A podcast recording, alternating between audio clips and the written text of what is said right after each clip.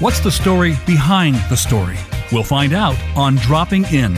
Our guests are today's original thinkers, conversations that spark new ways of seeing what's going on. We bring it all to the table diverse perspectives, controversy, loving, and singular voices. Magically, stories reveal the common threads that link us. Experience the joys, the fist pumps, the detours, and the hard won truths of those who blaze the trail so that we might do the same. And now, here's your host, Diane Dewey.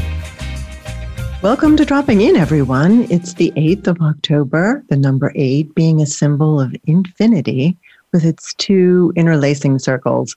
In Payal Doshi's new book, Rea and the Blood of the Nectar, there are seemingly endless worlds of wonder and magic. We meet Rea, a 12 year old girl living a simple, if boring life on the tea plantations of Darjeeling, India. Without warning, Rea's life gets turned on its head when her twin brother, Rohan, goes missing.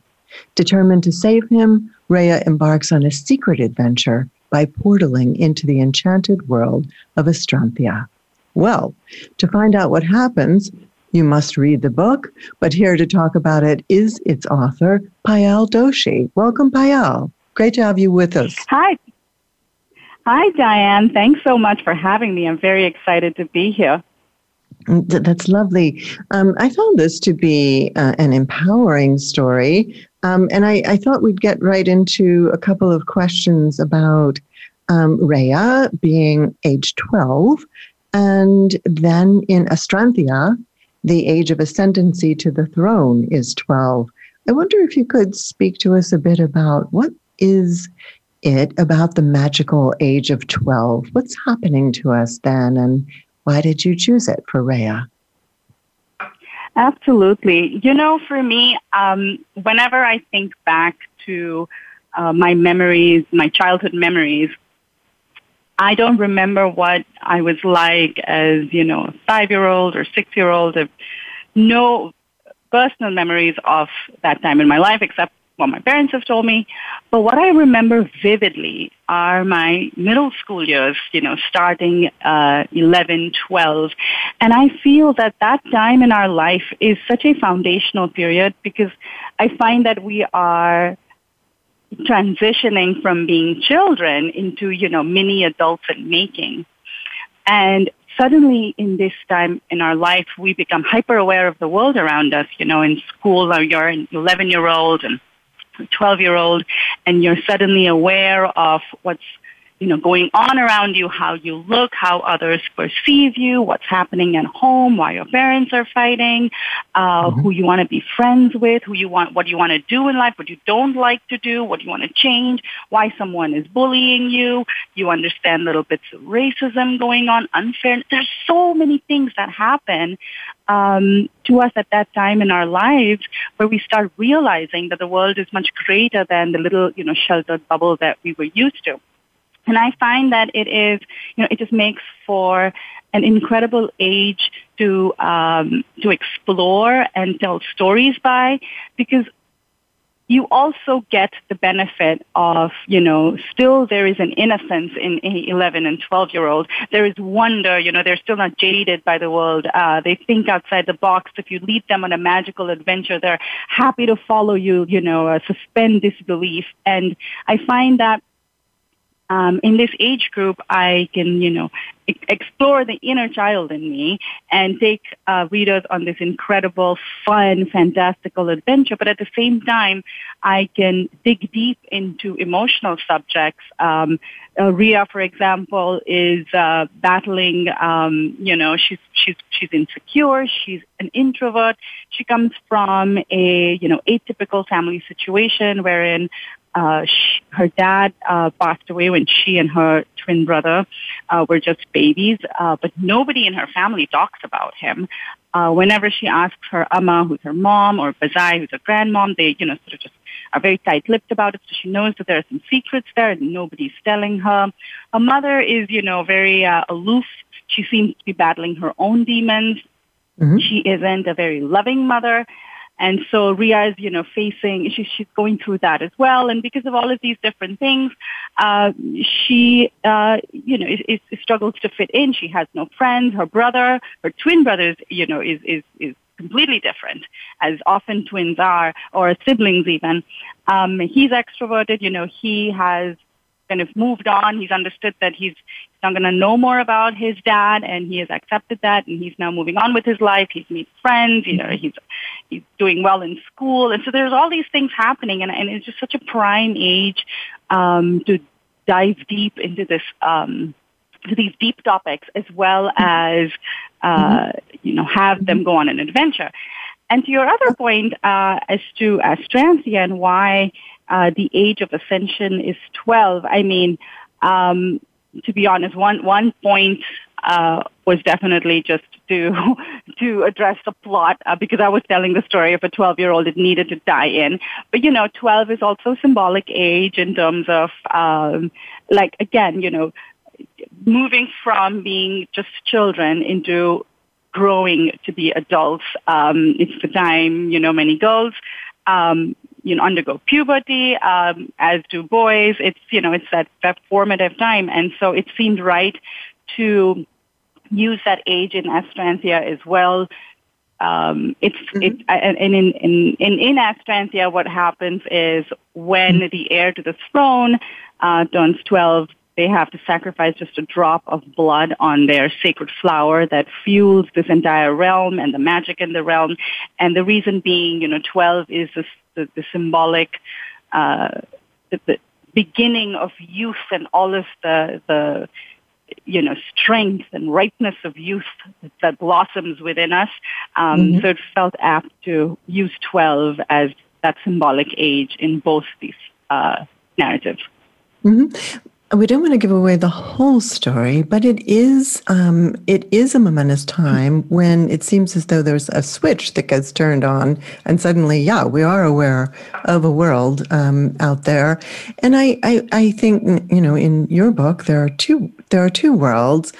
Rhea is she is having an arc of transformation. She starts out as being bitter about her standing as the twin of a brother who's, let's face it, he's met girls, he plays cricket. So does Rea, and she happens to be very good at it. That comes in handy later mm-hmm. on in the in the book as well. That she's she is good at two things: cricket and puzzle solving. So those are yeah. two things that act in her favor. She's, I think, analytic and she um, mm-hmm. she is in some ways physically unafraid. So um, she starts out being bitter. She's got her mother and her grandmother. Their their favorite is her brother Rohan, and she's a loner who's built some world walls around her. Um, throughout the story, she evolves into a more accepting, more humble, more open hearted girl. And I wondered if you mm-hmm. characterize this as an emotional journey as much as it was um, an adventure thriller, metaphysical journey. Absolutely, 100%. Um, you know, that's what makes a story relatable. Um, that's that's what makes you connect with the character. Um, and it was very important that I make Rea a character that kids can connect to. Um, you know, back in India, and as goes the stereotype with you know a lot of South Asian and Asian families across the world that, uh, you know, we're you know, our parents just want us to be doctors and lawyers and engineers and, you know, they put so much pressure on getting good grades and just being, you know, excellent at school. Um, and, you know, to a degree that's, that's pretty accurate. And I wanted, and, and, and it's not true for most of us, you know, not everybody gets the, you know, top marks in schools. Um, and so Rea was a mix of so many things. She, I wrote her to be a character that was specifically not book smart in the sense that she gets, you know, she aces all of her subjects. Um, and so she faces that comparison with her brother who is better at school than her uh, and constantly, you know, is deemed the dumber twin just because she doesn't score as well in school. And this is, you know, something that I grew up with uh, when I was back uh, in India. I grew up in Mumbai and, you know, our schooling was, you know, we had a, I had a great schooling experience, but the biggest thing was just by the end of the day, if you spoke to any, you know, older person, it was just about what were your grades? What were your grades? Um, and sometimes they weren't very good. And that affected you as a 12 year old and a 13 year old uh, because it just defined you. And so it was very important for me to write a character in which Rea was not book smart, but to show that it, you don't have to just get good grades to be intelligent. You have, you can have so many different qualities. You can be curious. You can be like her, you know, she loves solving puzzles. She is athletically inclined. She can think anal- analytically. She can think logically. She can think out of the box. Um, um, she's brave and courageous. And all of these things feed into who we become as individuals as opposed to just one thing.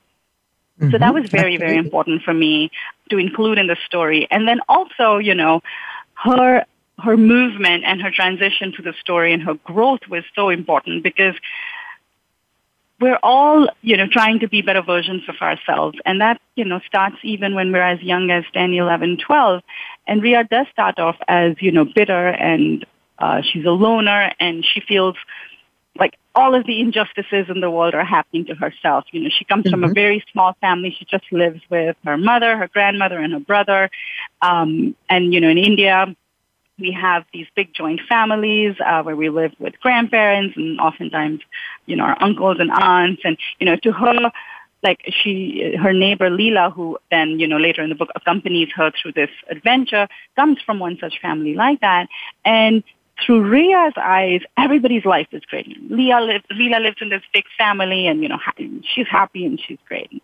You know, her brother is having a great time. Everyone in school is great. So she just, you know, you, you do become, um, pretty inward in your thinking at that age because you know you feel these big emotions. And mm-hmm. i wanted to validate that those emotions are real. You know if there's a 12 mm-hmm. year old there who's reading this book and feeling something uh, similar to what Rea's going through i wanted to say yes that's valid. Because mm-hmm. you know even i as an adult sometimes look at a you know 10 year old 11 year old and go like oh they're just you know they're children. They're fine. I mean you know what problems could you possibly have? Wait till you turn 20 kind of a thing.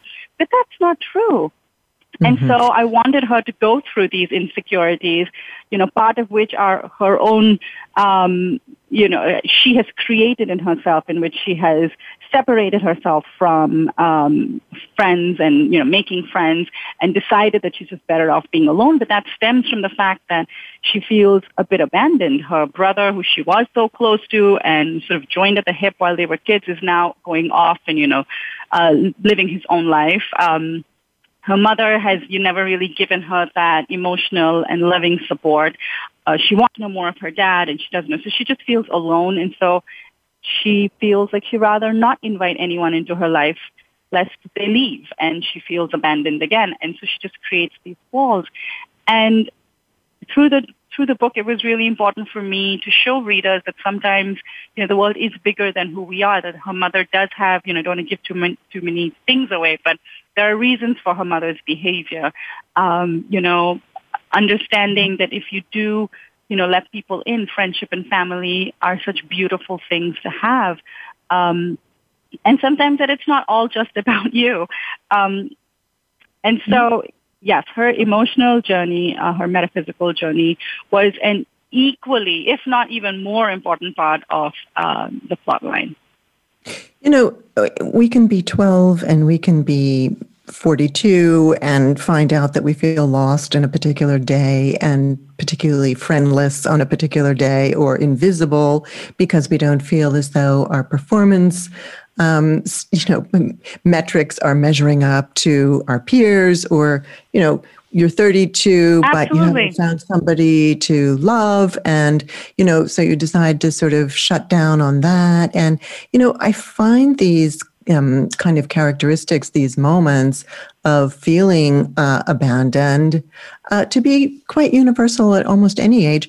I mean, the, your your book and your website is it, it, talks about. I mean, it's a wonderful website, um, Payal Doshi author.com uh, middle grade author. So this is the middle grades, but I would say it's not limited at all to that. I wonder if you know whether your audience is in fact young audience or whether there are those of us who kind of pick up this book and say, wow, this is exactly the place I feel at this dreary Monday. And um, I'm not sure really where I am in the world right now. Uh, uh, because I haven't, you know, had enough contact with my support network or I haven't reached out to anyone. And why is that? you know, I've created my own little, my own little world. I mean, do, do you know how it relates to people in the audience? Yes, you know, it's so funny that you ask that because, you know, obviously when I wrote this book, you know, it is a children's book and that's how I approached it and I wrote it. And then uh, when the book uh, was out in the world, most of my initial reviews were from adults. And it's so funny that you mentioned that, you know, uh, uh just giving the example of a 40-year-old, I actually have a review from a 40-year-old woman. And she's written such a lovely review, and she said that she was so happy to have read the book and read about a character like Rea, who is so introverted and who finds it so difficult to make friends, but still is validated in those feelings and is not knocked down for it. And she's like, I, for the first time, she said she felt seen in a book. And this is a this is a 40 year old woman from, uh, I suspect, the United States, uh, is connecting with a 12 year old fictional character girl from India from this small little town in Darjeeling. And that just shows the beauty of books and literature. And this middle grade uh, age range, I often say it's for ages 8 to 99 because honestly, mm-hmm. if you enjoy, you know, of, you know, uh, this book can be enjoyed by anybody. It's not just a, you know, quote unquote children's book. Um, it has so many layers and uh, and depths. I had I remember when even just I announced the cover way back uh, in uh, September of 2019. Sorry, in 2020, September of 2020, when I launched the cover, the number of DMs I received from girls and uh, and mothers saying that a they were so happy to see uh, a girl like themselves, you know, a brown kid, uh, portrayed on the cover of a book because they've ne- they had never seen that before. They'd never seen um, Sure. Them having magic and, you know, uh, and it was just so great. I remember one girl sent me a message saying that she was so happy to see Rea specifically because that's how she wrote her name as well. There are different spellings with Rea. You can have mm-hmm. R-H-E-A, R-I-E-A, R-E-A-H. And she was like, mine is spelled R-E-A. And I'm so, so happy. She's like, I sent it to everybody I know. And, you know, at that moment, it, you know, it, it, it really, um, it touched opened a bunch up something people. inside me. Yeah, yeah. I'm like, I didn't realize this would have such a profound um, impact on a, anybody, in, you know, and, mm-hmm. and especially an adult, and just in seeing even the cover and seeing how how important it is to have that representation that you could be 30 years old and see this cover for, you know, essentially a kid reader and just instantly feel connected to it because you remember this time in your life. You, you know, all of us can look back into our middle school years and remember how we felt like. And right for so yeah. many of us who, you know, um, are not white, um, you know, born in the East, um, we, you know, and I speak for myself, but I, I know so many others like me who, you know, grew up loving reading and devoured yeah. books and ended up reading, obviously, you know, most of the children's books out there uh, were all, um, you know, eh, with white identify. characters and set in Western countries. And yes, right. exactly. Uh, so, but also, well, we just took it for face We have value. to wait. We yeah. have to break now sure. for a commercial. I'm I'm sorry uh, to interrupt you, but um, it is incredible the unassuming heroes that can emerge, and I think that this is one of them. And when we come back from the break, we're going to learn about sweaving, the act of swerving and weaving in traffic, but also getting certain messages encoded like puzzles in the form of dreams.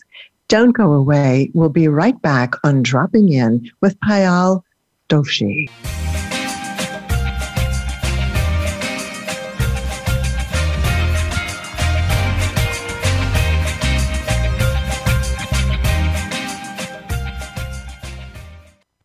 Become our friend on Facebook. Post your thoughts about our shows and network on our timeline. Visit facebook.com forward slash voice America. She Writes Press is an independent publishing company founded for women writers everywhere. Together with sister company Spark Press, serving men and women, it is both mission driven and community oriented. The aim is to serve writers who wish to maintain greater ownership and control of their projects while getting the highest quality editorial help possible, traditional distribution, and an in house marketing and publicity team.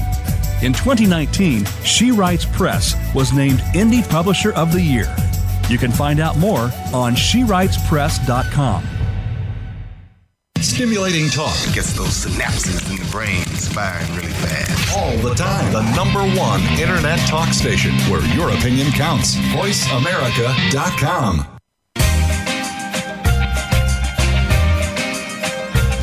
You are listening to Dropping In with Diane Dewey.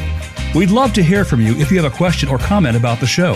Send us an email to diane at dianedewey.com. That's diane at dianedewey.com.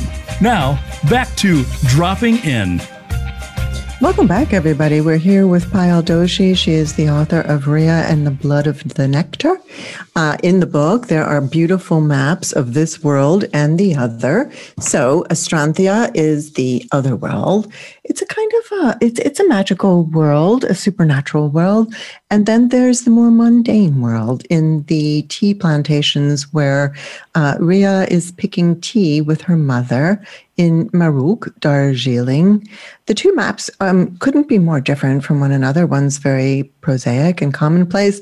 The Green Hills English School, the post office, police station, the railway station, and then the other one has the Valley of in Astranthia. We have the Valley of the Fallen the whispering walls, the leafless forest, and the royal palace.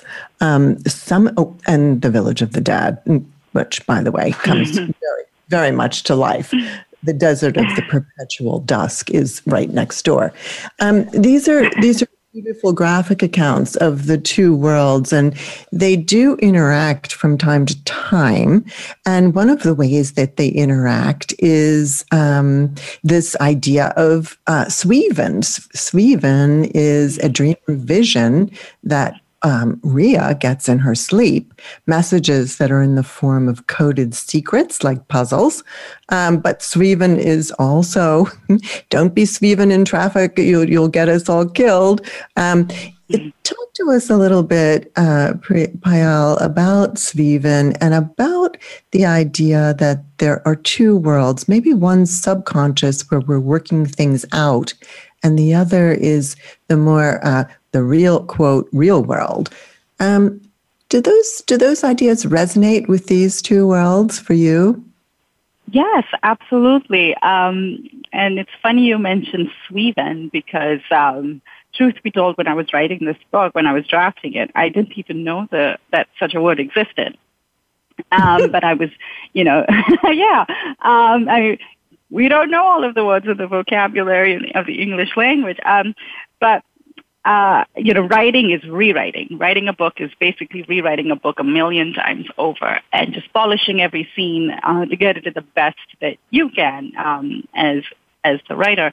And uh, I remember I was, you know, I really wanted to to make what Rea was going through because she was getting these, you know.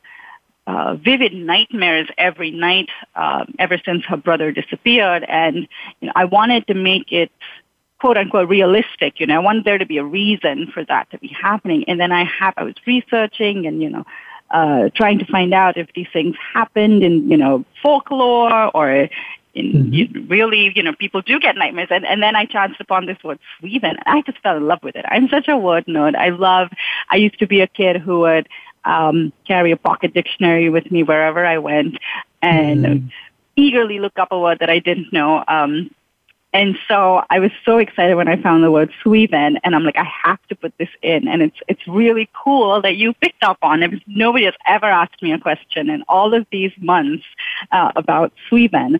Um, and I when I when I between the two read about it and how how these can be messages from the beyond, uh, and funny enough, it you know it came to women, and then of course in in, in the in historical accounts of Sweven, they also sort of uh, brush it off as you know women just being weaker and uh, weaker dispositions and, and getting this. But I was like, no, no, no, not my characters.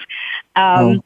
And uh, so I incorporated that in, and I thought it fit really well to tie both the worlds, the the, the world of Darjeeling and of Astranthia. Um, and you know, I think our mind is, uh, you know, even in a metaphysical sense, um, so much of what we do is led by intuition and our analysis of things and, and our deeper thoughts of things. And um, it was it, it it it it offered me a really wonderful way to connect mm-hmm. the real and the fantastical, especially when Rea transitions. And, and, and in my, and I feel like it, it offers a, a good explanation as to how she leaves, you know, our realistic world and, you know, try, uh, go portals into this fantastical land. Um, so mm-hmm. yeah, for sure, I think there's, uh, all of those different worlds sort of playing together in, uh, in the book. Mm-hmm.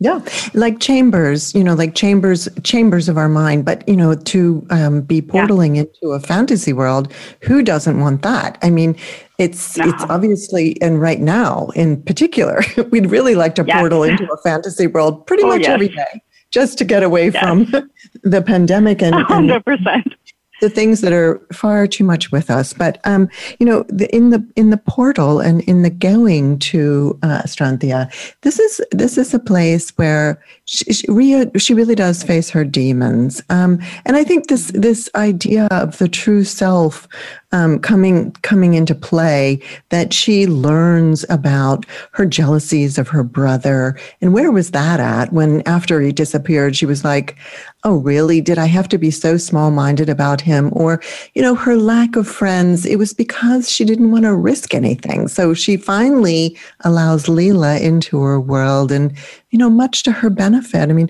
there's a lot of softening of Rea's personality. I wondered if this um, arc of self discovery was one that you also experienced in childhood or merely wished that you had, um, as many of us do in reflecting in the, the attitudes we carried then. Um, yes and no. Um, I think Rea is an amalgamation of me and, you know, a few other people that I know very closely. Um, and I do remember being, you know, a bit selfish in school. Um, I, unlike Rea, so I, I identify more with Rohan in that sense, in, in the personality type. I'm more extroverted, you know, always have friends. My sister and a couple of other friends that I had who are very close to me, uh, you know, have been more introverted. And, uh, but I also I went through that phase of being a bit, bit self-centered, to be mm-hmm. honest. Mm-hmm. Absolutely. Um, you know, and uh, yeah, and and then coming out, you know, just growing up, and you know, as you grow older, and uh, you realize how sometimes that that wasn't, you know, it was it's detrimental to others, it's detrimental to yourself, um, and that letting people in. I know that my uh, one of the the the most the fondest memories I have of my childhood and especially my schooling is I made some of my best friends in when I was 12 years old that are my best friends to this day. Mm-hmm. And I wanted to include um, that in, that value and that that an incredible support system that female friendships can bring um, yes. to one's life, especially young girls. Uh, and so I wanted to show, which which I also find sometimes we don't see enough in in children's books, is the genesis of a friendship. We oftentimes mm-hmm. meet characters who already are best friends, you know, and we go on that journey, which is fantastic too. But I remember, uh, you know, having friends uh, when I was like nine, ten, but still, you know, never really felt so closely connected to anyone. Uh, and then as I grew and uh, you know, at once I was 12 and 13, um, I found my people, so to speak. Yes, and, your tribe. You know that it that yeah, it's your tribe exactly, and it takes time.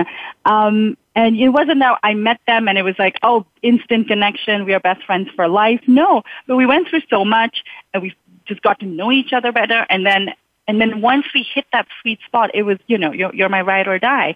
And I kind of want to mm-hmm. show that for Rea, um, being someone who was, you know, a bit selfish and self-centered and, you know, again, you're always thinking about yourself, which is kind of, I would say, true for many 12-year-olds who are trying to figure themselves sure. out in this, you know, in their own uh, little, you know, space in life and in, in their world. Uh, yes, and to show how the importance of letting people in, you know, and that it's okay if you do get hurt even, that sometimes it is worth the risk. And mm-hmm uh, you know, we are, we are, we are better when we are with, surrounded with friends and family and people who support us that we don't always have to feel alone. Even though we might mm-hmm. feel alone, we don't have to let that just be our narrative. Um, and then okay. show the importance of friendship and show how, and like with Rea and Leela too, you know, if anyone reads the book, it, it wasn't smooth sailing. Definitely not. Yeah. Um, Rea definitely overthought so many of the things, but eventually realized um, and found found her person in Leela, which I just, you know, just just such a sweet and wonderful um, thing. Yeah, absolutely. Uh, and so, yeah, I, I wanted to bring that I wanted to bring that importance of female friendships because I deeply felt that. And I think that it was because of my friends that I just, I softened up as a person. I, you know, you just become so much more tolerant and happy, happy, you know, and wonderful. So yeah, yeah. definitely well, that came from my, my experiences. That's very cool. Well, it's it's easy to picture yourself as the Lone Ranger and you're all by yourself yeah. out here and nobody's coming to your rescue and and this and that. And as you say, the narratives we tell ourselves, sometimes they're just entirely untrue. And for Rea, yeah. you know, she she also was in the predicament of wondering what had happened to her father um, who was absent from her life. And, you know, many girls are, and boys are wondering the same thing. And it can make you mm-hmm. harden, right? It can make you harden and, and quicken and say, you know, now you've Absolutely. got single mom and you've got to protect yourself. You know, you can't be hurt that way again. Mm-hmm. Um, this is something you've got to defend. Uh, but this becomes like a sort of over defense or over um, overcompensation, overreaction, and you know then everybody's sort of there's the blame game. You know this person. You, you, meanwhile, yep. you don't have any. You don't really have the whole picture.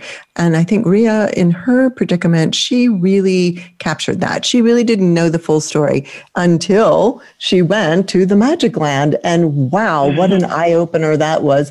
And Astranthia. I, want to just give um, listeners the real life uh, short bio of Payal Doshi. You have a master's degree in creative writing from the New School in New York, one of the most respected um, in the country. You've lived in India, the UK, and the US, and um, you noticed a lack of Indian protagonists in global children's fiction. So one day you wrote the opening paragraph to what would become this debut novel, uh, Rea and the Blood of the Nectar. And um, you're, you're currently in uh, Minneapolis, Minnesota with your husband and three year old daughter, Nora, um, having been raised yeah. in Mumbai. And the thing that I was struck by, Payal, is um, not, not so much now talking with you and realizing how much breadth and scope you have, but I mean, the fact that you conceived of these stories as a series. There are more. In fact, um, the, the, next one is Rea and the Sorcerer of Shadows. Um, so you've you've got a whole world here. I wondered, first of all, how did that come to you? What is it like living in an alternative world as a fiction writer, and how many do we have to look forward to? Because this is the great adventure that Rea is on. Oh, thank you. Um, well, so it's going to be a trilogy. Mm-hmm. And I'm currently drafting the sequel. Um, and it's funny. I mean, I love, I, I just, I love reading fantasy um, as an adult and as a kid. Um, and like you said, you know, it just offers you this, this incredible escape. And I mean, who doesn't want magic? Let's be mm-hmm. real. Um, and so I knew from the get-go when I decided to write this book that it was going to be a fantasy adventure. It was also fueled by the fact that, you know, kind of like what I mentioned in my bio is that I never grew up uh, reading books that had Indian kids as the main characters, and specifically Indian kids who were heroes who did these mm-hmm. amazing, phenomenal, fantastical things where they had magic and they saved realms and they rode dragons and whatnot. You know, we just never saw ourselves.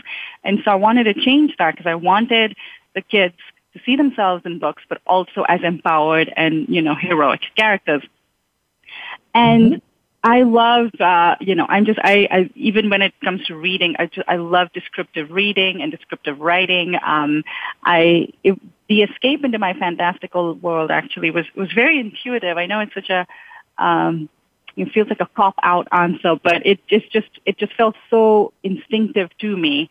Um, but gosh, I have to say, building the world was not easy. I had a very vague idea. Uh, I knew from the get-go that it was going to be a very floral land because uh, mm-hmm. I wanted it to be just this very immersive place. And I also chose Darjeeling in India specifically for that reason. A, not very many people know about it. Um, uh, when they think of India, nobody thinks of Darjeeling. Um, India has a very stereotypical sort of, um, you know, visual to it, and I wanted to kind of break that and show that there are other parts of the country that are gorgeous and underrated, and I want to bring that to light. And Darjeeling is lush and, you know, in, nestled in nature. You know, the Himalayas at the back. It's just beautiful, uh, mm-hmm. and so I mm-hmm. wanted to take that thread into Astranthia, and so that's that's basically what I knew um, as the foundation of my magical world. Um, and then as I spent more and more time in it, um, and as, as you know, since you've read the book, like uh, you know, flowers and, and, and nature play such a big theme in this in this book oh, yeah. as well. Kind of my yeah, my nod to nature just being you know we we cannot live without her as much as you know we as much is uh, the the advantage that we take of her, and we don't we disregard how important she is to our life. Um, right. In Astranthia, she is intrinsically connected to the lives of the land and the people, um, and I kind of wanted to, you know, sort of show that that we are that indebted to nature, and that we need to take care of her um, for mm-hmm. our very own survival. Um, and then uh, yeah I, you know and then just spending more time in this land and, and and as i wrote scenes and i would think about ways in which i could incorporate more magical elements elements that um you know from a little clump uh, that isn't a main yeah. character, but just like a little tuft of grass that can walk and scurry around to a big um, flying beast in the air. Um, yeah. It's just fun. It's just fun to, you know, let your imagination run wild. Uh, and yeah, so I, uh, yeah, so I absolutely loved creating the magical world. But the funny story is when I, when I finished writing Rea and I sold it to my publisher, um, I had written it uh, with what they say in the publishing world with a series potential, which is it, it closes up to the the the, all the plot points and the, the, the you know the mystery of the first book, but there is a slight opening for another book should there be another book. But I had yes. never thought of the entire outline of the series because I I was like, I don't know if you know, I had a it was a very tough process selling the first book itself and so I was like, I don't know if I should even, you know, Will right. I ever get the chance? I didn't know. Uh, but then once I sold the book and then, you know, I had a conversation with my publisher um, about six to eight months later and she said that she wants the whole trilogy. Oh, she actually said she wants the whole series. And then she asked me, so wow. how many books will be there? And I was like, oh. Um, had like, to say hey, something. I think I might. Ask. Yeah, I Three. something. I'm like, you know, three sounds good. I'm thinking, right? No, but I said five. so I was like, oh, I'm gonna milk this. Let me get myself a publishing deal. I'm gonna milk me like five books. Uh, and she was like, great, you know, send me an outline. And so I was like, oops, okay. Yeah. So now I got back to that. work, and I now we got to do the you got to do the work. And so then I started plotting the outline, and then I realized there was no way I could I could I would take this into five books. It would just a trilogy is poetic. Yes, a trilogy yeah. is poetic and and might it suffice is. to satisfy our curiosity about Rea for for for for the time being. We're talking right now, exactly. We're, we're talking now with Payal Doshi, and we're going to take a short break now. But when we come back, we're going to um, launch into. I think we shouldn't quite go into the concept of global warming and interaction with our uh, natural world um, in a few short bites. But when we come back, we'll tackle it and the abuse of power and where power really rests. Um, because untainted power is the only magical power. Don't go away. We'll be right back on Dropping In.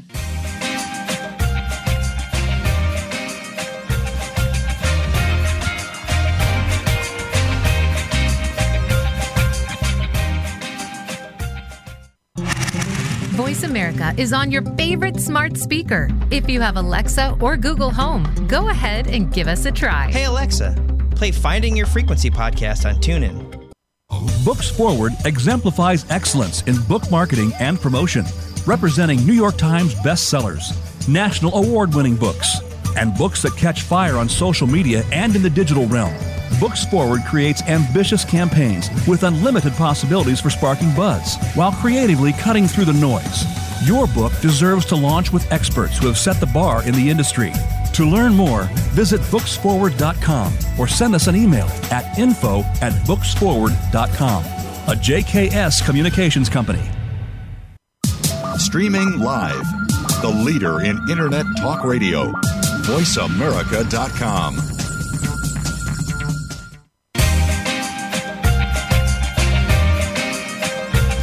You are listening to Dropping In with Diane Dewey. We'd love to hear from you if you have a question or comment about the show. Send us an email to diane at dianedewey.com. That's diane at dianedewey.com. Now, back to Dropping In.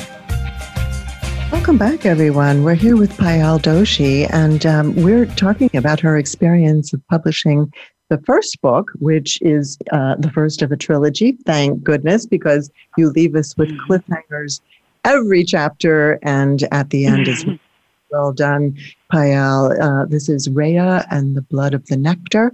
And when Rea goes to Astranthia, uh, Astrantia is a flower that grows in Central Europe and Southern Europe. Um, and into yeah. uh, Eastern Europe, right? And we just talked about the interaction, the interactivity of nature and man, the balance, and it's much more pronounced in the magical world, which is just as it should be, the truer world, mm-hmm. if you will. Um, and we, before the break, um, you know, we talked about your experience with your publisher, and I think we should mention that it is Mango and Marigold Press, which you uh, told me during the break is um, not only uh, female but also South Asian. Um, and I, I really yeah. for Asian authors and um, you know this also the colors, right? The color of the marigold and mango, it's beautiful orange, like a saffron color. I really loved that they were open to you uh, and that they embraced your your worldview in this trilogy. I'm I'm thrilled about it, and I can't wait to read more. This um, idea of abusive power and class injustice in Astranthia you say magic is for the good of the people. This is the way, mm-hmm. and and the rest must be righted. Um, were you thinking about contemporary life politically or um, any other way when you were addressing the theme of abuse of power and class injustice?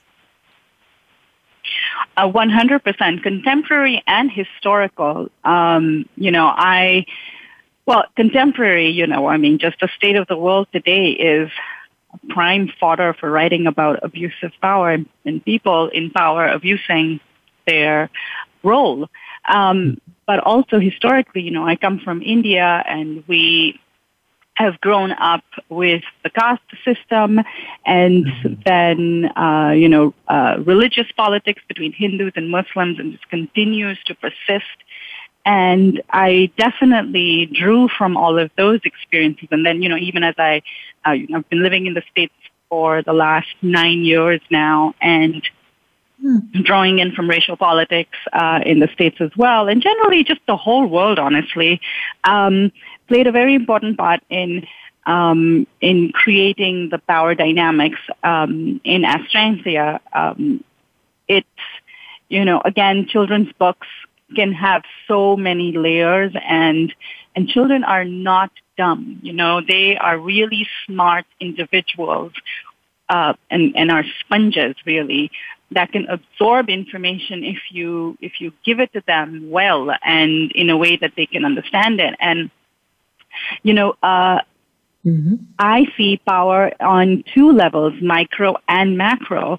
And maybe a 12 year old, you know, does not may not fully understand it on the macro level or have experienced uh, some of the injustices of it on a macro level. Some might have as well. But definitely on a micro level, we face it. We face it um, as kids going to school and, you know, authoritative power from your teachers and, and principals and perhaps from bullies in school. Um, and, you know, it's, it, it doesn't have to be just this it, it, you know, a thing that's happening, you know, at, at the world level or the national level. Right. Um, and so power, pol- and your, you know, parents play into power politics, siblings. I mean, it's it's around us constantly uh, mm-hmm. at your job place, your workplace, you know. So, uh, so it, it was drawn from all of these different places, and also the fact that. Um, you know, Rea battles this in in Darjeeling, and she sees sort of a mirror image in Astranthia where, you know, when you come from lower income families, you're just carrying this burden that you've basically been born into and it, it just acts against you um, for no good reason, for no fault of yours rather. You have to break out of it. Um, and, yeah. you know, in Astranthia too, uh, with, you know, again, not giving too much away, but the ruler is very you know, openly misusing her power, and oh, very yeah, little can be done about it. Right. And, you know, that is the kind of runaway train feeling that you have with some world leaders as well. Um, I, I, think that, yeah. you know, that, that you, you've hit on a point that you're now, you know, putting into the mind's eye through reading of young citizens, future citizens of the world, um, to seek social justice, to rise up rather than to ride along with the status quo.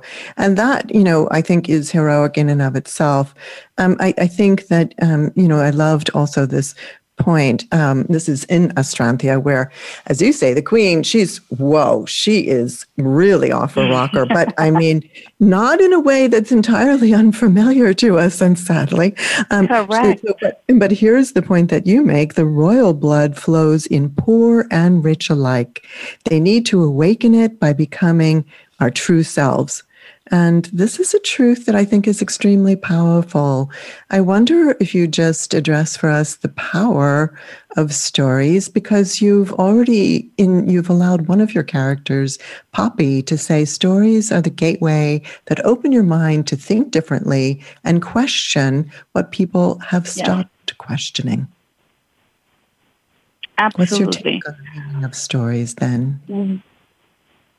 100%. Um, you know, exactly. Uh, I, I'm, it was very important for me to make it very clear that magic ran in every individual, regardless of um, caste, community, creed, race, religion, culture.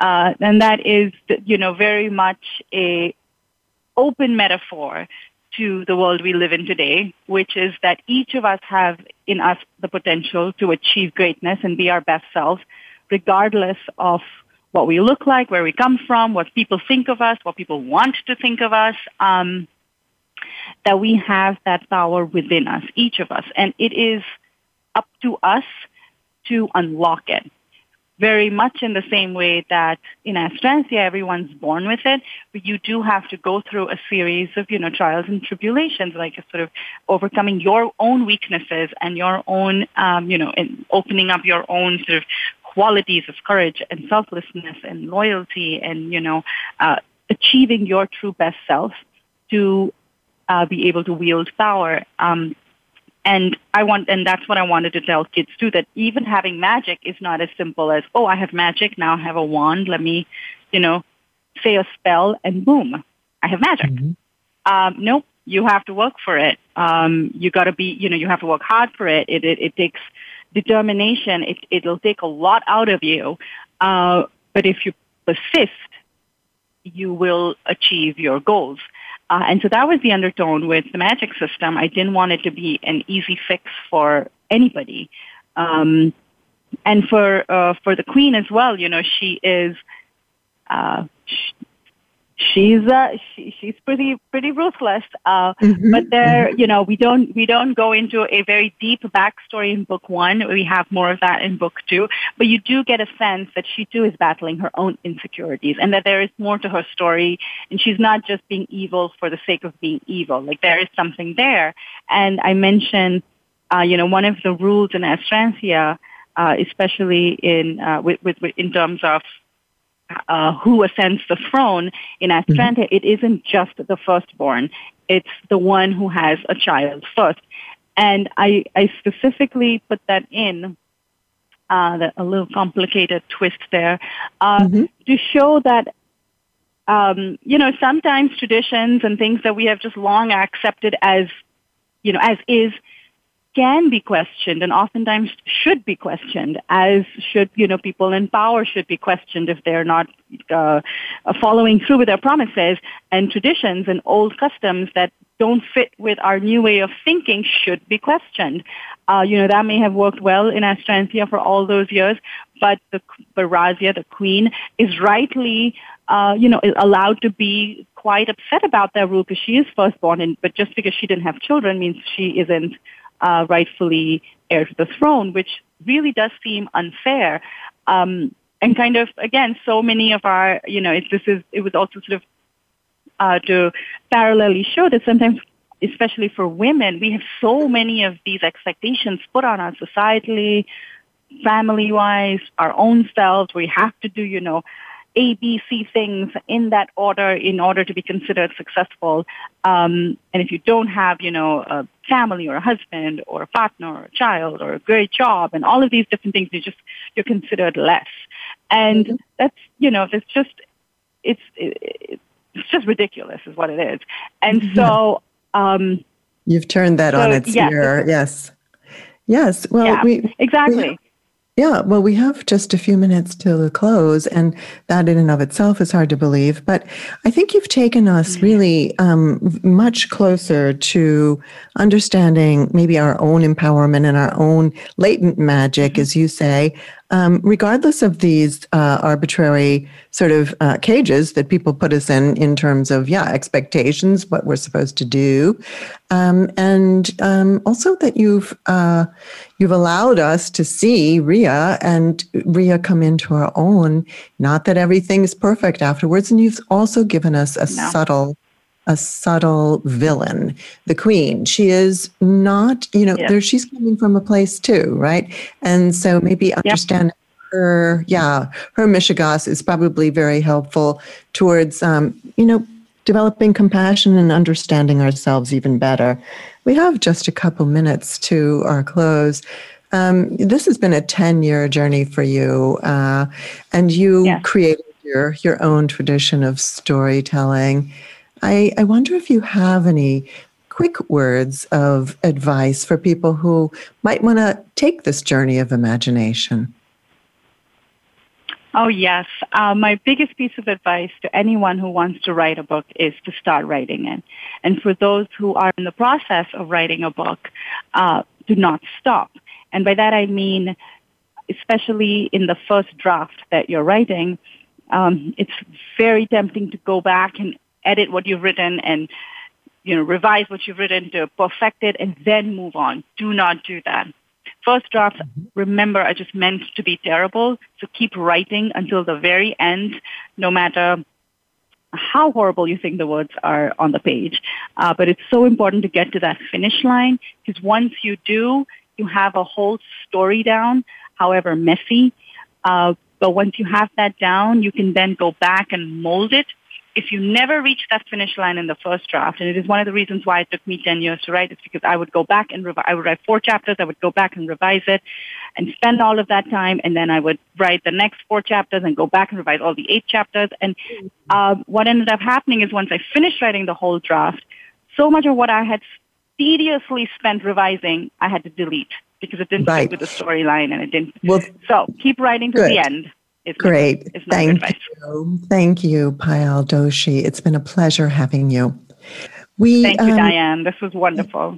It's been great fun. Your social media handles um, Payal Doshi, author on Twitter, Payal D Writes, and Facebook is Payal D Writes. So um, look or look her up on payaldoshiauthor.com. Thanks to our engineers, Matt Widener and Aaron Keller, to our executive producer, Robert Cialino, and most of all, to you, our listeners. Remember to stay safe and use your untapped powers. Till next week. Thank you for dropping in. Thank you so much for dropping in. Please join Diane Dewey again next Friday at 8 a.m. Pacific Time and 11 a.m. Eastern Time on the Voice America Variety Channel. We'll see you then.